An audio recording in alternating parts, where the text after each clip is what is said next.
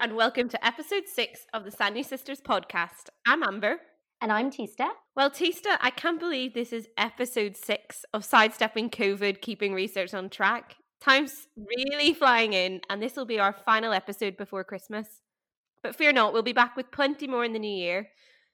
Tista, just thinking back on 2020, it's been an unexpected year for all of us. And I've just wondered, trying to keep it positive, what have been your highlights from 2020? Gosh, um, what a year it has been. Um, I mean, having a global pandemic announced on my 30th birthday is Oh. a, definitely something I'll never forget. But it's been an opportunity and given me the scope to work on some really fantastic new projects. From joining the Globe Conference Steering Committee to working within the Evidence and Knowledge portfolio at PMNCH to conducting emergency obstetric training virtually in Kenya with LSTM and collaborating with the SRH group at ITM Antwerp on postnatal care pieces. So it has been busy, but of course, not to forget, starting our very own Sanyu Sisters podcast with you, Amber, which has been so much fun. Yeah, you've definitely been very busy. And actually, having a podcast out and people listening to the pair of us and forming new connections with people, not just in the UK, but actually across the world, has just been a total pleasure. On a personal level, I've passed my part two exam this year, which has been really exciting. And fingers crossed, we'll finally, finally get to sit my part three, third time lucky. Cheers to COVID. Um, I also did my first preach this year at my church, which was nerve wracking, but also a really cool experience. And finally, the icing on the cake for me has had to be one of my best friends had her first daughter this year, Penny, who has just been such a great addition to our friendship circle. So, despite a lockdown, I definitely have so much to be thankful for. You're so right, Amber. Um, there is just so much to be grateful for, isn't there? Last week, I had the pleasure of talking to Alice Beardmore Gray discussing all things study recruitment. And by the looks of things, we weren't the only people who loved what Alice had to say. Munraj was intrigued to know what the direct and indirect impact of the COVID collateral damage was in Zambia. Beth in London was wondering how the strategies to aid recruitment differed by the teams in both India and Zambia. And Alice was on hand to share the importance of face to face interaction with her team and how helpful WhatsApp was in the interim for quick communication. It's so great knowing that so many of you are on this journey with us. And we just want to give a special mention to Florence from the OBS Pods, Liverpool Women's Hospital, and the Liverpool Unis Institute for Population Health for their support this week on social media. We really love making new connections, and a big shout out to Jamila in Birmingham.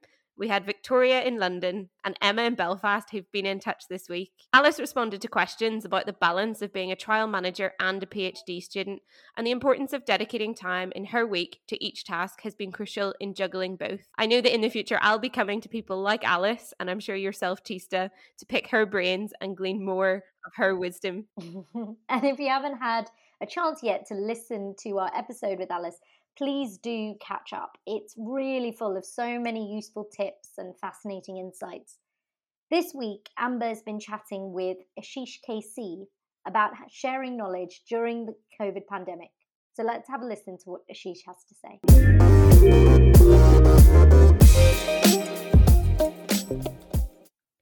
Hello, I am delighted to introduce this week's guest with us, Dr. Ashish KC. Ashish is a perinatal epidemiologist with a doctoral degree in neonatology and works at Uppsala University in Sweden.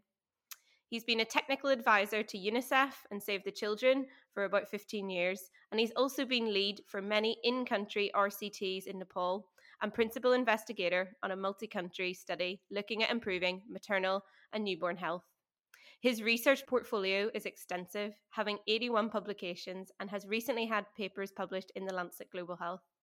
If anyone is qualified to tell us about dissemination of research findings, it's Ashish. So thank you so much for joining us. Thank you very much for inviting me in, uh, Amber. So, As we start out, I guess it would be really helpful if you could share your thoughts with us about the most effective way to disseminate knowledge and how have you found people engaging most with you? Yeah, um, for me and um, for the work that we have done in Nepal and uh, and also in multicultural work, the most effective way of disseminating knowledge has been through webinars um, or web platforms on interacting with people um, uh, also also in a way having uh, workshops and dissemination meeting. But by and large uh, to getting a large network of people in terms of um, where they stay and where they live um, social media had, has played a, a, very vital role especially uh, twitter and facebook uh, because it, it gives uh, gets a lot of attention and a lot of um, mm-hmm. uh, networking to different people. So social media by and large has been very helpful. My other effective way, especially because um, I come from a very rural settings of Nepal, and what I have learned is that um, in the rural settings, um, the disseminating information and knowledge through uh, the community health workers um, and community leaders, um, especially on, on the work that you do, is more effective because that uh, that's really taken up by the community community as well as uh, women and families. Uh, so my my my thing is that uh, the way of disseminating uh, dissemination different things by different platform might be different. my for rural settings, it might be a, a community health worker or, or a or a midwife, while in the or in the peri-urban or a rural or urban setting, it's like uh, the webinars, web meetings, and uh, seminars. Yeah. Brilliant. I think that's really interesting what you're saying. I think um, maybe this is just me, but when I think about dissemination, I almost think of sharing of results and findings with other academics and within the research community. But also, there is so much need, isn't there, to um, disseminate your findings and information to the population. And yeah, thinking about how you do that in a low resource setting best. And I think that's a really valid point, isn't it? About community health leaders, midwives who can really be champions on behalf of the work that you're doing to share those results. And often those people are valued members of the society, they're looked up to, they're trusted which I think is really key. Yes, um, uh, and I think um, because uh, these are the ones who are, who are, the most vulnerable ones, especially the those from the rural settings um, who don't have technology, are the ones vulnerable to a lot of um, disruption in the in the health systems, uh, especially when we have a, a, pandemic or epidemic or some humanitarian crisis. So giving them information and knowledge um, on what can work best in their settings uh, when things are disrupted, or at least uh, things go wrong, then it it's very uh, it's very effective as well as um, um, and it's much needed um, much needed for them. And I think um, as you say, in those rural settings and thinking about global maternal and newborn health that that is what we're doing this for isn't it? It's for those women and often technology is not available to them and i think in the world we live in and especially during this covid pandemic everything has moved online technology has really moved forward and yet actually we just need to remember that for this population we actually need to scale things right back and we don't want them to be neglected or left out as they're very much entitled and need to know that information. So I think that's a really fascinating point. I hadn't really thought about that before. Have you discovered any new platforms to share research during COVID, or have you always used webinars, or is that something new to you? Um, yes, um, before COVID 19, um, or at least before the pandemic, uh, I had done webinars, but my most of my work, or at dissemination of my work, has been via face-to-face meetings by um, coming uh, to workshops and going to workshops or organizing workshops and telling your your work. Uh, but during uh, this COVID-19 pandemic and when it started, I think uh, things has changed in terms of the space on how we disseminate things because we um, because at one end we want to make people safe, uh, at least uh, not having the virus being contracted, but at the other end also making sure that mm, it reaches a wider group of audience and webinar has been um, the work uh, where, where i listen a lot of things. But i think um, right now i think um, there are other things which uh, which has been uh, also been used much more is like social medias twitters because yeah. people are all, almost all of them are at least a, a larger proportion of people are, are at home. Um, and uh, they are using technology in place um, at least for those who, who can access those technologies and they are using uh, these social media platform every now and then. Um, so i think uh, the space has changed, and um, I think these platforms has been helpful. Uh, recently, what I've also discovered is the video blog systems. So um, I have I used to do only blogs. Um, but I think the video blog system uh, also seems to be very interesting. Um, I haven't used yet, but um, but and I, am thinking of doing the video blogs, um, um, and I think it might be very helpful basically to tell your story, uh, especially on field, on site, and uh, doing a, a, recording on how things work, and then telling the telling the people um, what has happened. Yeah, I think there's something powerful in using story, isn't there? People remember stories, people love telling stories, hearing stories. So I think there's definitely value in that. And I feel like there is a real connection, isn't there, with a video of you know seeing you or seeing where you've been working and it's it sort of feels very tangible and relatable. And i guess the other thing with a video is once it's done it's done. So people can refer back to that and look at it again and, and sort of share it. But that said i mean it's probably quite a bit of work to create it but definitely a good medium to think about sharing some salient points. And with the Twitter, I mean, we've been using that for Sanyu Sisters, and it's been a fantastic source of sort of connecting in with people that possibly we wouldn't have met otherwise. And I think its advantage, isn't it, is that you can jump on Twitter for five or 10 minutes, have a brief look, retweet stuff, see other bits and pieces, and then go about your day. And you could be on it multiple times a day, just connecting in and out. I guess that's probably one advantage for people who are busy over a webinar where you have to dedicate actual time to something, isn't it? So there's definitely pluses and minuses to all of these things. Yeah, yes, I agree. Uh, I agree to that uh, point that uh, social media such as Twitter is much easier to uh, get access to. You don't really dedic- need to dedicate your whole time or at least a full time or some uh, dedicated time to to really use it. But at the same time, also that uh, when you have video blogs, it basically gives you a whole chunk of the story. So if you want to tell a whole story in a yeah. in uh, in a space, or, um, and it's much easier uh, to use. I have done a few of them, at least um, a couple of them, um, doing a video blog um, thing uh, previously. Um, I didn't uh, really uh, had had imagine imagine that it would work well.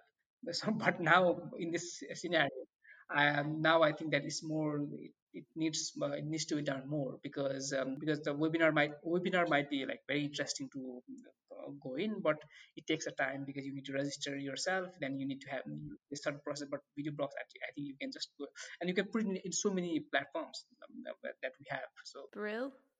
And certainly, my personal experience, I don't know if you would agree, when I am on Facebook or Twitter, and there are so many webinars now, and there are so many discussion groups and Facebook pages and different virtual things happening. Do you think overall that's really helpful, or do you think that perhaps we're actually now oversaturating and almost struggling to sift out what is valuable and what's not? Because I feel like anyone can now put uh, put something together and and advertise it lots and yeah i just feel like sometimes i look on social media and i'm like oh there's so many adverts for so many things. You could spend your entire days couldn't you? What, what your thoughts are regarding that? Yeah i think it's, uh, it's finding a right balance uh, so um, as i was talking to my colleagues Erin, so um, on this use of technology um, technology uh, in this covid-19 era and, and uh, what they tell is that this is a right time. So we are we are we might think we are oversaturated but uh, uh, that's not a fact. Uh, so, um, and, and he just gives an analogy that the, the level of knowledge he has gained in the last nine months in terms of yeah. his using this platform um, was was uh, was has been more than what he had done previously because previously he, he uh, if he had to get some knowledge then he had to go to some class or take some some courses and all and then and then it would take time so there is some administrative hurdle to that but now when you have a lot of things that you can really choose it so it's basically finding a right balance on choosing mm-hmm. uh, what to do and where to go because you don't really need to move around um, because you just need to um, just um, explore it, access it, Google it, and, and try to find um, where in. So um, uh, it's only like uh, so. I think it's the right balance, um, and I think this this time is a is the right time to use these platforms. And I think it's basically uh, it's not it's, it's, the whole issue right now comes in that how we use it more effectively uh, in, in this right time. Um, for for ourselves and also for the benefit for the society. And with regards to our colleagues in low middle income countries, do you, I don't know if you've had experience of this, but do you feel that they're able to utilize this technology, really practical things, even like the times that the um, webinars or conferences might be at. I mean, when we're trying to then reach a global audience, isn't it? It's never going to be satisfying everybody for what time of the day it is and things.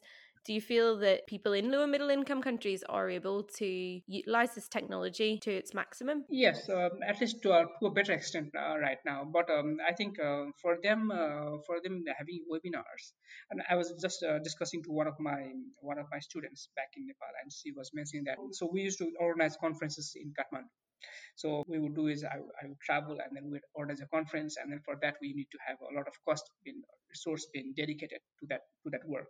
It's not only in terms of money, but also in terms of investing your own time um, uh, to travel, organize things. Uh, but now we have these platforms where where basically you don't really need to travel, so you save cost, a lot of cost, at the time and money, and at the same time you disseminate information to a larger audience. Um, and what she says is that uh, because most of the students are right now home, or at least just working from home. So it's much easier even for them to participate. So previously uh, if the participation had been only 60% of the of the target audience now it's just increased to 120% and and i think that's amazing because um, uh, because you really don't need to invest on so many things but you get to the people um, on the aspect of getting a lot of people at one time. But at the same time what she also mentions is that uh, especially for students uh, because uh, the internet the internet service provider um, charges some cost especially when when using your um, data uses via mm-hmm. via mobile technology and all it might be a kind of an kind of restriction at some point in, at some point in time because you're investing a lot of money in internet services or technology. So so that's also uh, one demerit of, of using technology um, in this time uh, time of for for technology use. I think yeah, you're absolutely right. When people are working from home, in some respects, it's almost like a, there isn't an excuse not to join in, and especially if things are recorded as well, that actually we can check in with them later on. But I think what you the point you raised about good connectivity and actually money, you know, like there's questions there. If this is what things are going to look like, our research institute's going to really try and facilitate supporting students, whether that be financially, make sure that they are you know not losing out financially just to make sure they've got good wi-fi. And um, in one of our previous episodes with professor andrew weeks we were discussing about supervision but supervising sort of internationally and good connectivity and good wi-fi you know was sort of one of his salient points to really facilitate relationship. And thinking about dissemination it is much the same because there's nothing more frustrating is there than poor internet connection and kind of so demoralizing. You're like oh i just give up. So i think that's really really important. Yes. And i think um, i think because um, because I, I think we are are in the right time of this history, at least where where pandemic has taken place. So if suppose we were in the pre-internet era, things, things would have been very devastating for us, especially those who are students or those who are learning or who are trying to do a lot of research.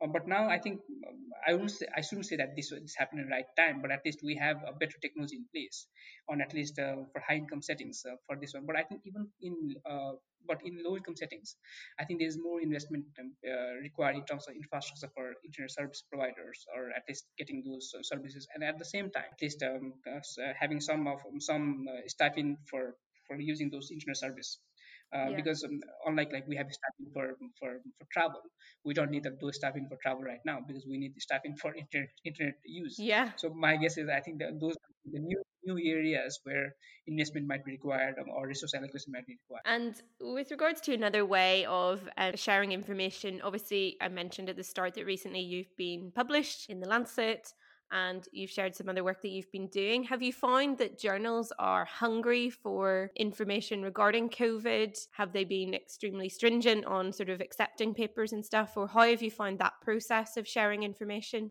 Yes, um, uh, I think this disease that we are talking about is uh, have come up to the surface in just 11 months time point, mm-hmm. at least in the global global audience.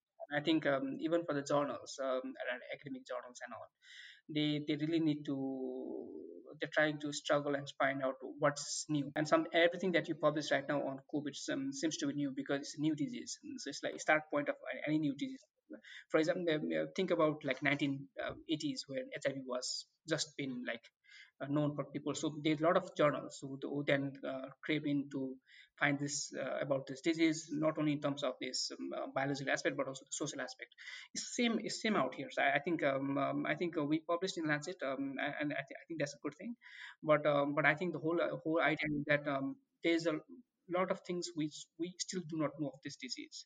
Mm-hmm. the, the collateral damage I'll just give you an example. So we our study showed that it was reduction in the uh, institutional birth by 50%. We don't know the cause, so we don't know the factors. So there's still a lot to be lot to be done, and I think the journal are trying to crave in to identify these factors because these are the these are the new information that will that will provide input to the policymakers um, mm-hmm. as well as program managers to how to do things. Because we don't know when uh, when this disease is going to get over um, because um, we really don't it's going to be with us for some time more. So yeah. um, and i think um, those are the new things that um, uh, that journals are looking for. And um, i wouldn't say being more stringent. I think they are they are they are trying to be more careful on getting uh, getting those uh, information on COVID, uh, but at the same time trying to get, trying to provide a very powerful message out that this disease is really affecting all of us, not only in terms of the not only in terms of biological factor, but also social and also in terms of you know, our our daily lives. So, um, and I think that's a, that's a good thing because um, responsible journal uh, is the one who gives real time information. Uh, yeah. Not only to the public but also to policymakers as well as to the academicians. Yeah, absolutely. And I think, as you say, when there's such an influx of new information coming and they're probably getting inundated with stuff, but remaining up to date, remaining high quality um, and high impact stuff that they're releasing. Um, I guess it's trying to sift through everything to really pick out the the work that's really, really crucial and underpins and answers really important research questions that are relevant to the time. And I guess as maternal and newborn health specialists, isn't it? It's so good to see work being done around that cohort and what that means for largely vulnerable people, isn't it, in that time of their lives? So it's exciting to see more and more stuff coming out, and I'm sure there'll be plenty more in the future work that's taking place in maternal and newborn health regarding COVID 19. Do you think, thinking about post COVID, or if we can dream about that scenario, what do you think? Dissemination will look like. Do you think we'll ever go back to face to face conferences? Yeah, what's your thoughts around that? Yeah, um, um I think um, in the post COVID scenario, I think uh, things would change uh, from that of pre COVID scenario. So, my guess is that I, the face meeting would uh, reduce by almost half because people have now um, at least uh, taken a better look and better understanding that you don't really need to meet face to face to have some good discussion and dialogue. Yes, you can. You you might need to meet face to face for administrative work. So uh, so you might go to the to uh, to um, to your university once a week or twice a week, just for administrative purpose. But for even for working, working and doing face to face for meetings with people, you don't need to have face to face meetings. So I think my guess is that uh, the the travel and face to face meeting would reduce by half and that has an implication in a lot of aspects in terms of dissemination. So mm-hmm. I think our dissemination uh, strategy change. So as I mentioned, so I never thought that video blog would be something interesting and important mm-hmm. to be a platform for for our research because um, and it was just a means just to get entertained um, or at least understand. But now I think uh, uh, that's coming up, and I think uh, that's uh, and it's a new world uh, new world uh, intervention. Um, I would say in this COVID, COVID and post-COVID scenario. So my guess the dissemination strategy and how people would um, would take in would be different in the post-COVID scenario especially even in the rural settings um, what we are right, right now uh, getting is that people are now using a lot of radios because they mm-hmm. don't have access if, if you go to a far off mountain then you might have good access to internet service so the other medium that they are using right now is um, using a lot of radios or a lot of these um, fantastic platforms where they can yeah so um, uh, i was talking to one of my one of my relative who lives in a far off place and then he, he says that he's using a lot of radios and uh, and his his children are using a lot of radios for for learning for learning brilliant it's so interesting to hear those points of view and things that we might not even think of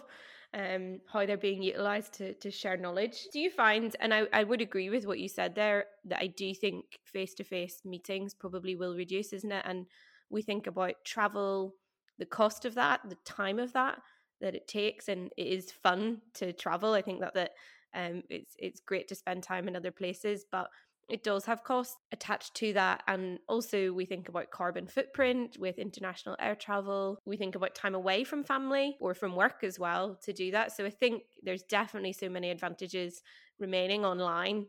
But do you think, from a collaboration point of view and building new relationship, that there will be that will be detracted from not spending time face to face. Obviously, that's a bit more difficult to do online. So I wonder what your thoughts are with forming those new relationships. Do you think that will be more of a challenge or something we'll be able to achieve? Yes, no, no I think for start of um, at least for starting of new new discussion and dialogue with new colleague, I think uh, those face to face meeting would always be um, and um, it's always being effective for, for for a lot many people and for for a number of years.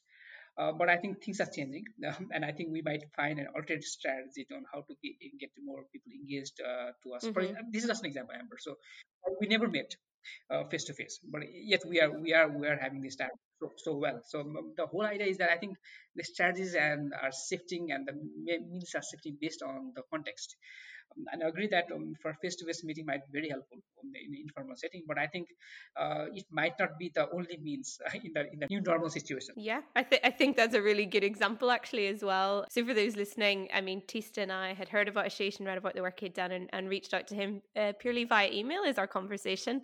And even as we're recording this, this is not video linked at all so yeah we've never we've never seen each other face to face and yet there's a rapport there so i think that is a really um, very close to home, but very adequate um, reflection, really, of that point. And just one final question then. If you had one positive lesson learnt regarding dissemination in COVID 19 that you'll take forward in your work, what would it be? This is uh, just a learning from, from myself in the last mm-hmm. few weeks that um, um I never used to write in the newspaper columns, uh, um, so or the online platform columns, um, at least in the local newspaper or national. Um, and but now because of this COVID scenario, the people are, are using a lot of online the news portals to read news uh, to disseminate uh, at least to get new information. And uh, I, I had never thought of that. So um, the, at least uh, trying to um, write an an op-ed or kind of an article in the local news has never been my my forte or my work. But now uh, what i what i think is that that's a new a very new area, but especially for uh, for researchers like us who want to disseminate information, that's that's is uh, that is going to be more critical and important for all of some kind of an um, opinion uh, article is is going to be a very uh, positive lesson or important lessons for all of us to disseminate in this COVID 19 and, and in post COVID 19 scenario. Brilliant. So, not only a researcher, but a journalist as well. yeah, I mean, there's been so many points raised there. It's been really fascinating and just it's really opened my mind to think about how we distribute and disseminate information. So, you talked about using the radio, using webinars, Facebook, and Twitter local newspaper columns, community health workers. So, and I'm sure there's some of our listeners who've got plenty more ideas that they've utilized as well. Listen, Ashish, it's been a total pleasure to speak with you and just to hear some stories and your wisdom. And we wish you all the best with your work as you carry on in the pandemic. Thank you. Thank you, Amber. Thanks so much. And thank you uh, for inviting me to speak uh, and then this, uh, and also doing the podcast. Thank you very much.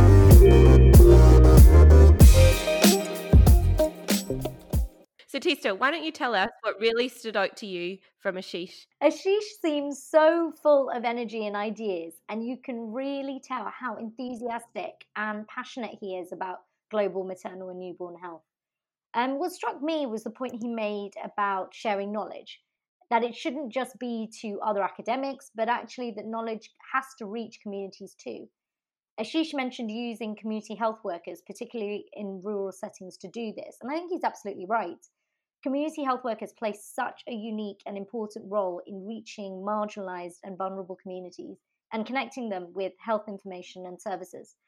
And I really believe if we're truly going to achieve universal healthcare for all, then engaging, connecting, and cooperating with communities has to be at the heart of our efforts. It's really clear how responsive and reactive Ashish was to the pandemic in trying to move away from using workshops to utilizing other engagement strategies such as webinars and social media. And I really hope he does make a vlog, as I think that would be absolutely fantastic. And I'd love to hear what his reflections are on its utility. What about you, Amber? What did you take away from your conversation with Ashish? Yeah, I just really echo everything you've said there. I really, really love chatting with him and just felt that he had so much current experience in speaking about sharing knowledge. I love that he mentioned, as you said, about utilizing a variety of platforms to ensure that dissemination. And in my ignorance, perhaps some modes of communication that I wouldn't necessarily be thinking of. But he mentioned things about newspaper columns, and that was something that he was really delving into, and also the radio. And thinking, especially in rural Nepal, a very mountainous area, a very remote area, it may be the only way to ensure up to date communication. I think always being innovative and addressing the population that in a way that is relatable to them is so so so crucial and in addition to this i love that ashish he's just recently published in the lancet global health journal which just showcases his versatility in reaching a wide wide range of audiences. Absolutely. And i think it is really really important that we continue to carry out this vital research throughout the pandemic. But equally as you and ashish mentioned it's really important that we take stock and make sure that this information is not just shared with the academic community, but other stakeholders, and most importantly, the participants too. So, if you've been listening, perhaps you've got some thoughts or comments about something that's been discussed this week. Why not let us know on our Twitter at Sanyu Sisters or Instagram at Sanyu Sisters Podcast. Like many of you, we'll be taking a break over the Christmas period to enjoy some time with friends and family. However, we will be back on the 6th of January 2021, and we will have Tista, who's going to be talking with Megan Kumar, who's an assistant professor of health economics at the London School of Hygiene and Tropical Medicine. Megan's currently working within the Nest 360 partnership. Until then, keep an eye out for some festive treats on Twitter and Instagram. We have so many exciting ideas lined up, and we can't wait for you to join us in 2021. Until next time, have a Merry Christmas and a very Happy New Year.